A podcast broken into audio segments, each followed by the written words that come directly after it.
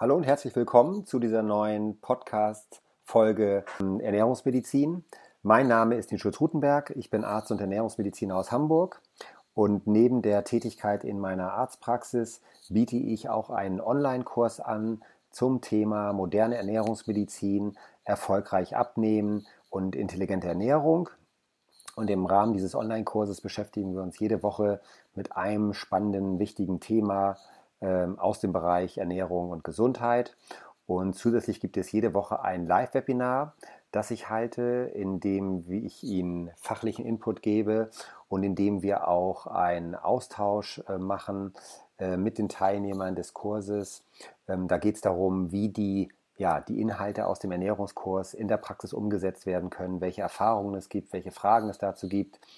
Und ich habe Ihnen in dieser Folge einen Ausschnitt mitgebracht aus einem dieser Live-Webinare, ähm, damit Sie ja mal einen Eindruck bekommen, wie sowas abläuft, ähm, ja, wie das inhaltlich aussieht. Und ich denke, da sind eine ganze Menge spannende Themen dabei und hoffentlich auch viele ja, Impulse und viel Motivation für Sie. Wir hatten diese Woche das Thema zuckerarme Ernährung, Ernährungsmüll vermeiden, Junkfood, Fake Food vermeiden. Ja, und Sie hören jetzt, wie gesagt, einen Ausschnitt aus diesem Live-Webinar. Und wenn Sie das Thema interessiert, können Sie gerne auch mal unseren Online-Ernährungskurs testen. Wir haben da extra ein Schnupperangebot, wo Sie zu einem super günstigen Preis zwei Wochen lang mal den Ernährungskurs testen können. Jetzt viel Spaß mit dieser Folge und gegebenenfalls viel Spaß beim Umsetzen, beim besser Essen, besser Leben und gesunden Abnehmen. Ähm, genau, da starten wir am besten gleich mal passend zum Thema der Woche. Worauf wollen Sie langfristig verzichten oder zumindest was wollen Sie reduzieren, um beim Abnehmen und beim Thema Gesundheit voranzukommen? Vielleicht schreiben Sie mal so ein Stichwort, wo Sie sagen, das ist bei mir ein Knackpunkt. Ist es der Nachtisch? Ist es der Alkohol? Ist es, sind es die Süßigkeiten? Ist es das Stressessen abends? Also was sind da so Ihre Knackpunkte? Das ist so ein ganz wichtiger, wichtiger Faktor, dass man für sich herausfindet, was sind meine Dick- und Krankmacher? Ne, was ist so, man könnte auch so formulieren, was ist so der eine Punkt? Wenn ich den verändere, wenn ich den in den Griff bekomme, dann würde mich das wirklich einen großen Schritt weiterbringen.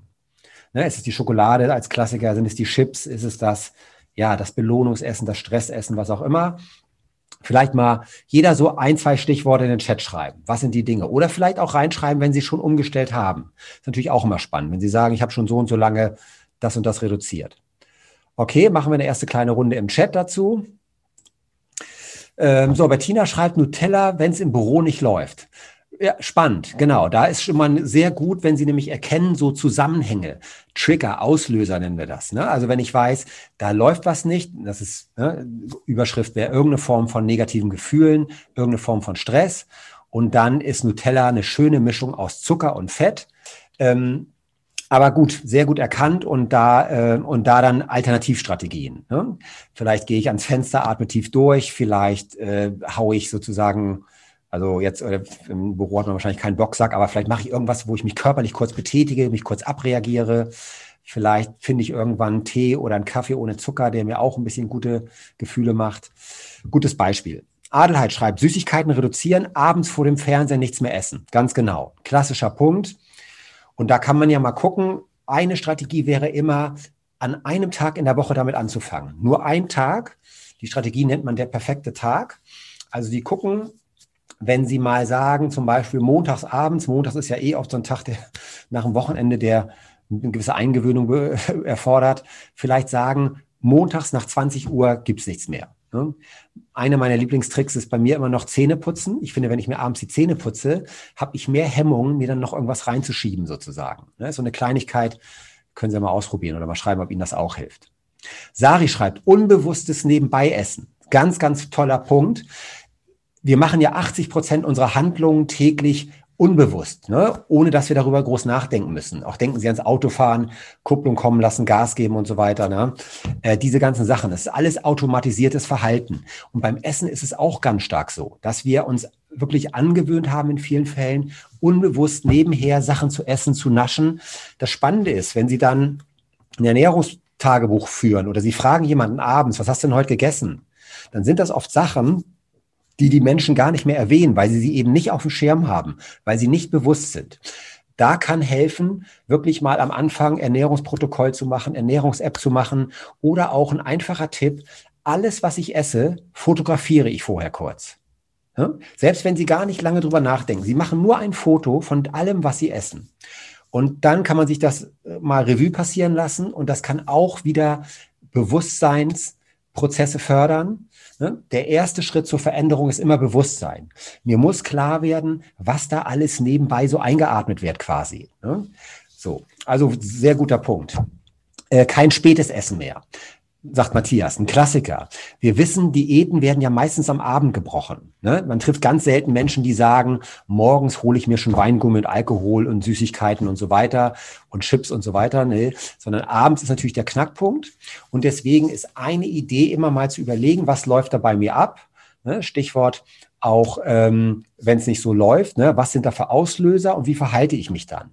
Und eine Empfehlung an der Stelle ist, überprüfen Sie mal, ob Sie nicht bestimmte Rituale haben, wo bestimmte ja, bestimmte Verhaltensweisen miteinander kombiniert sind. Also der Klassiker wäre, meine Gewohnheit ist, ich setze mich jeden Abend vor den Fernseher auf meinen Lieblingsplatz, meinen Lieblingssessel, was auch immer. Und dazu gibt es immer was zu knabbern. So, wenn das eine feste Gewohnheit ist, dann hat es sich bewährt, komplett dieses Ritual zu durchbrechen. Wenn Sie sich wieder dahinsetzen auf Ihren gleichen Platz wie immer, gleiche Sendezeit und so weiter und dann versuchen nicht zu knabbern. Dann kommt ihr innerer Schweinehund, ihr Gewohnheitstier sozusagen, kommt dann und sagt, hier fehlt aber etwas. Ne? Und das ist äh, etwas, was keine guten Gefühle macht. Und das ist ein bisschen so, als wenn man einem Raucher empfehlen würde, geh mal lieber, geh mal wieder in deine äh, Raucher-Eckkneipe, setz dich wieder mit den gleichen Kollegen an den Tisch, nur jetzt hörst du mal auf zu rauchen da weiß man auch, das ist zum Scheitern verurteilt. Also Idee wäre an der Stelle, mal das Ritual komplett zu durchbrechen. Wenn Sie sagen, immer Tagesschau und dazu gibt es irgendwas zu essen, meinetwegen jetzt als Beispiel, dann gucken Sie die Tagesschau nicht im Wohnzimmer von Ihrem Lieblingsplatz, sondern stehend in der Küche, während Sie Abwasch machen oder aufräumen oder so. Oder Sie gehen um die gleiche Uhrzeit eine Runde um Block. Also die Idee ist, das Ritual komplett zu durchbrechen, weil das wesentlich leichter ist, als mir nur ein Element wegzunehmen. Können Sie auch gerne schreiben, wenn Sie da ähnliche Erfahrungen haben, wenn Ihnen da was geholfen hat. Vicky schreibt, äh, die vor allem abendliche Zuckersucht. Auch ganz spannend. Ne? Auch da wieder Idee, was ist da bei mir los? Was brauche ich? Meistens ist es eine Form von emotionalem Essen. Und emotionales Essen heißt, ich esse nicht unbedingt, weil ich diese Energie brauche. Ne? Wenn man jetzt vorher einen intensiven Sport gemacht hätte, könnte es ja sein, dass der Körper tatsächlich Zucker braucht. Dann wäre es ein gesunder Hunger. Der emotionale Hunger ist nicht körperlich, biologisch gesund und sinnvoll, sondern es ist ein emotionales Thema. Und da sind die Klassiker, äh, sich gute Gefühle machen wollen, sich selber belohnen, gegen Einsamkeit, gegen Langeweile etwas tun, ne? den Frust des Tages, den Stress des Tages versuchen abzubauen oder zumindest zu mildern. Ne? Und da ist es wirklich sehr hilfreich, sich zu überlegen, was könnte ich stattdessen machen, Alternativen finden. Bärbel schreibt auf Süßigkeiten verzichten, ja, Alternative 85-prozentige Schokolade. Auch etwas ganz Tolles, die Strategie, ich nehme nicht etwas nur weg, was psychologisch schwierig ist. Ne, da, sind wir, da sind wir ein bisschen wie kleine Kinder. Wenn ich einem was wegnehme, dann gibt's Stress oder dann gibt's Protest. Wenn ich mir aber gleichzeitig etwas anderes gebe, dann ist es leichter, die Veränderung zu machen. Also das könnte sein, statt Süßigkeiten Weingummi schneide ich mir zumindest gesundes Obst. Natürlich kann man auch über Obstmenge ne, diskutieren, aber das wäre schon mal ein großer Schritt. Statt der Zuckerschokolade die 85-prozentige Schokolade. Ne? Genau richtig, also Dinge austauschen. Wieder eine gute Strategie. Birgit schreibt, habe meinen Rotweinkonsum reduziert. Auch eine sehr gute Idee. Ne, das ist auch so ein Punkt, wo man mal drüber nachdenken muss, auch wenn Rotwein grundsätzlich als gar nicht so ungesund gilt und im Rahmen der Mittelmeerernährung auch einen gewissen Stellenwert haben kann täglich Alkohol zu konsumieren, ist keine Gesundheitsstrategie, muss man ganz klar sagen. Denn es ist ein Zellgift und das ist egal, ob da noch durch den Rotwein irgendwie gute Stoffe dabei sind. Es ist ein Zellgift, der Körper muss das abbauen, die Leber hat damit zu tun. Wir wissen, dass Alkohol immer die Schlafqualität verringert, da kommt man nicht drum rum. Man schläft vielleicht besser ein, aber die Durchschlafqualität, die Erholungsqualität ist messbar reduziert. Nada schreibt, unter 100 Gramm Kohlenhydrate pro Tag funktioniert ganz gut und bei Heißhunger mal Mandelnüsse essen oder Nusscremes ohne Zucker. Sehr gute Alternativen. Ne? Schönes Beispiel. Nussmus, Nusscremes sind, sind eine ganz gute Idee, haben natürlich auch viele Kalorien, aber das ist, es geht immer um Kompromisse im Leben. Ne, das ist ein bisschen wie bei der Wahl, sage ich jetzt mal, man wählt manchmal ja auch das kleinste Übel. Ne? Nichts ist perfekt im Leben, aber es geht um, ne, deswegen Kompromisse machen. Und da sind Nüsse, Nusscremes schon eine ganz gute Idee. Matthias sagt, Essen nicht als Belohnung und Trost sehen. Sehr, sehr gute Strategie. Wirklich, ne, wenn wir das schaffen, dass wir, dass wir nicht mehr Essen als Ersatzbefriedigung missbrauchen, sage ich mal, dann haben wir einen Riesenschritt gemacht. Weil am Ende wissen wir ja, es ist nicht wirklich hilfreich. Es bringt mich nicht weiter. Danach ist der Frust eigentlich oder der Ärger immer noch da. Ich habe aber noch einen zusätzlichen Frust, weil ich sozusagen wieder falsche Dinge gegessen habe, mein Übergewicht sozusagen gefördert habe, mich gemästet habe. Das macht mich schlapp, das macht mich träge, das macht mich vielleicht sogar krank dann irgendwann. So, und dann, ne, deswegen ganz, ganz wichtig da zu erkennen, da gibt es bessere Strategien. Und wirklich im Zweifelsfall schreiben Sie sich auf Alternativen. Was könnte ich stattdessen machen? Jens Peter schreibt Zucker reduzieren, genau, der Klassiker, ganz, ganz wichtiger Punkt. Birgit schreibt, bei Belohnungsessen nehme ich Nüsse. Sehr gut. Nada schreibt, bei Stress gehe ich gerne kurz an die frische Luft. Hilft auf, der, auf andere Gedanken und Lösungen zu kommen. Ganz genau. Bewegung ist gut. An die frische Luft. Natur ist gut. Mit anderen Menschen sprechen. Ein Tier streicheln. Äh, Blumen umtopf, umtopfen sozusagen, also irgendwie Erde berühren, also irgendetwas anderes machen, Rituale durchbrechen. Sari schreibt, mehr Gemüse zu mir nehmen. Genau, ganz wichtiger Punkt, immer, immer super. Sabine schreibt, bei mir das Snacken abends habe ich noch nicht wirklich im Griff, probiere mehr Äpfel zu essen und Tees zu trinken. Sehr gut. Und da nochmal das Prinzip, das Ganze ist eine Ernährungsumstellung, das Ganze ist eine Reise sozusagen, das Ganze ist ein Prozess. Und was brauche ich? Ich brauche Geduld, Ne? Ich brauche Rücksicht mit mir selbst, mit meinen alten Gewohnheiten. Und deswegen einfach Schritt für Schritt umstellen.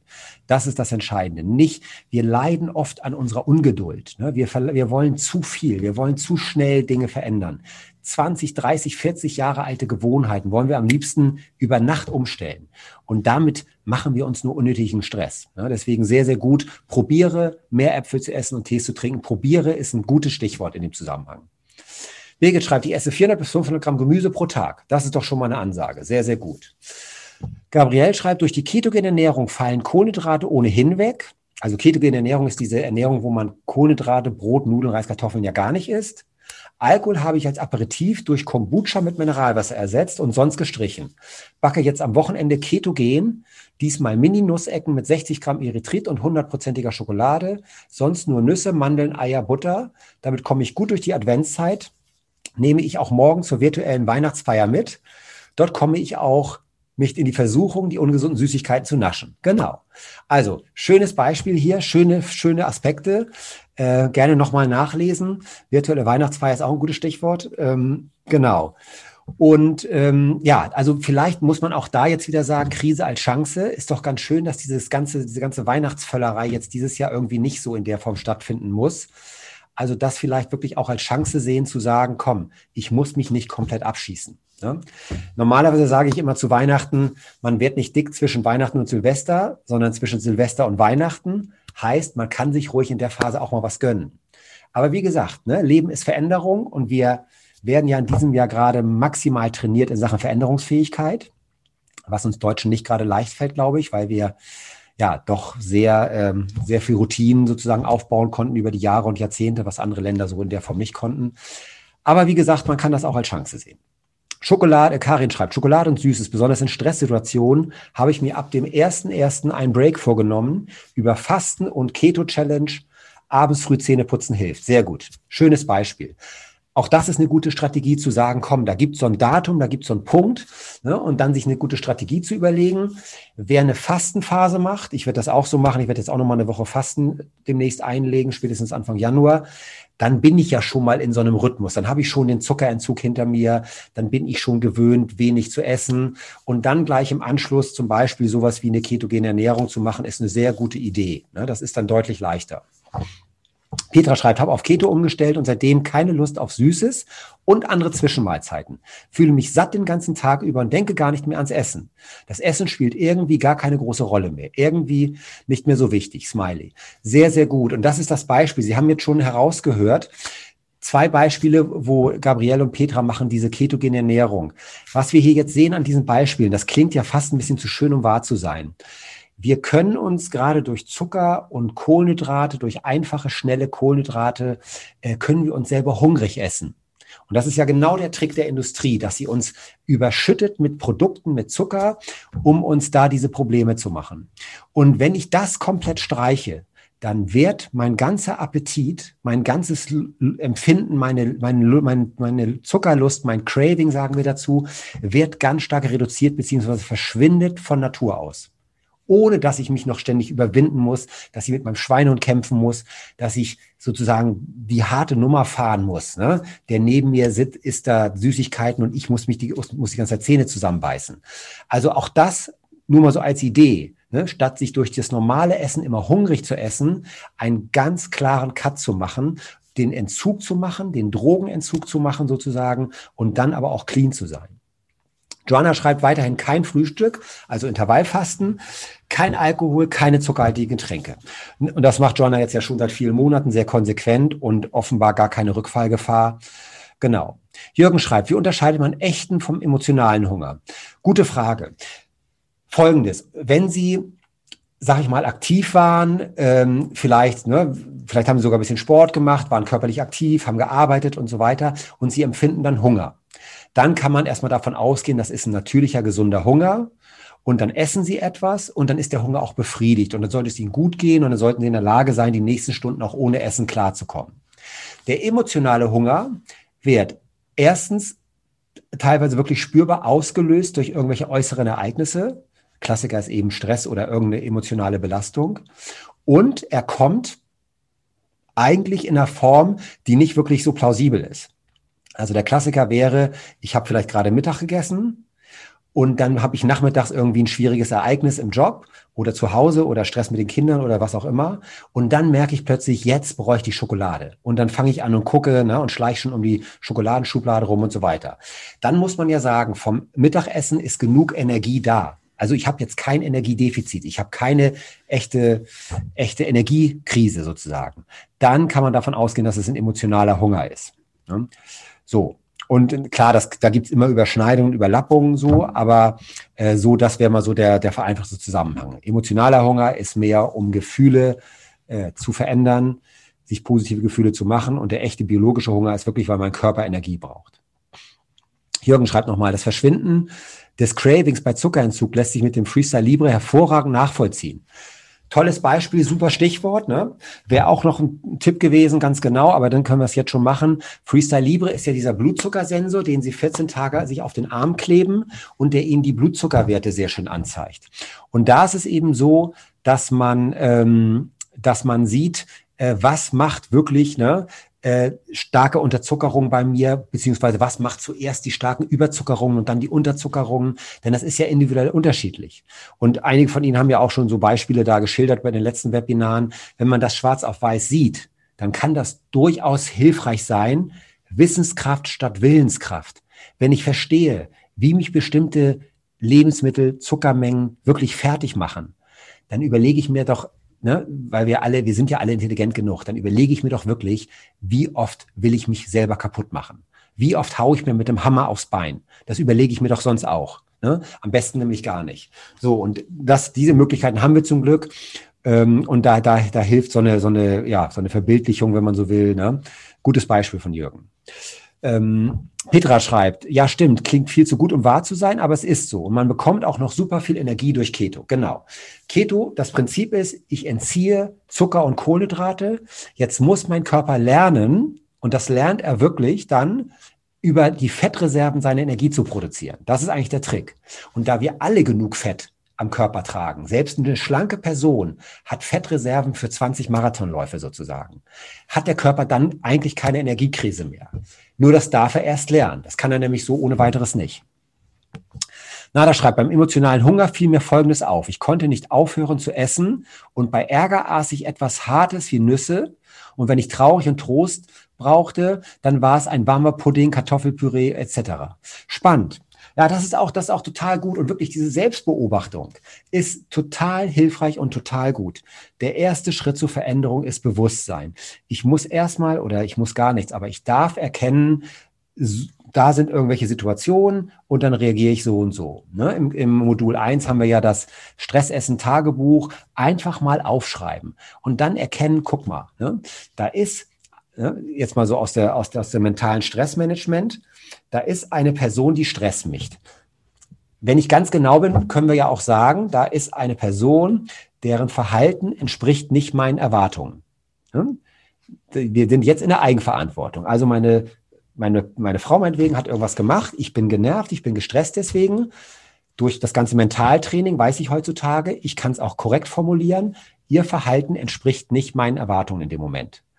Das ist aber völlig egal, ob das, äh, ne, weil sie ist natürlich eine eigenständige, selbstständige Person und sie darf sich erstmal so verhalten, wie sie möchte, im Rahmen der Gesetze, sage ich mal. Also, das Problem sind meine Erwartungen. Das ist so ein bisschen dieses Thema, ne? statt zu sagen, da ist ein Mensch, eine Situation, die mich jetzt total stresst, sagen Sie sich, ah, da kommt mein Trainer für Gelassenheit. Mal sehen, was der sich heute wieder überlegt hat, um mich herauszufordern, um mich zu trainieren sozusagen.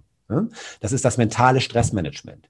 So, das ist so ein ganz wichtiger Punkt, da zu erkennen, was sind da für Trigger, was sind, für, was sind da für Auslöser. Und dann auch diese Frage, will ich wirklich, ich sage jetzt mal ein schwieriger Kunde, ein schwieriger Anruf, ein, ne, ein cholerischer Chef, was auch immer da in ihrem Leben ist, kenne ich natürlich auch alles, will ich dem so viel Macht über mein Leben geben? will ich einer, einer Person will ich eine Person darüber entscheiden lassen, dass ich mich kaputt mache durch, durch emotionales Essen, durch Stressessen, durch Frustessen? Ne? Will ich einem anderen Menschen einer, einer externen Situation so viel Macht geben? Kann man sich auch fragen. Ne?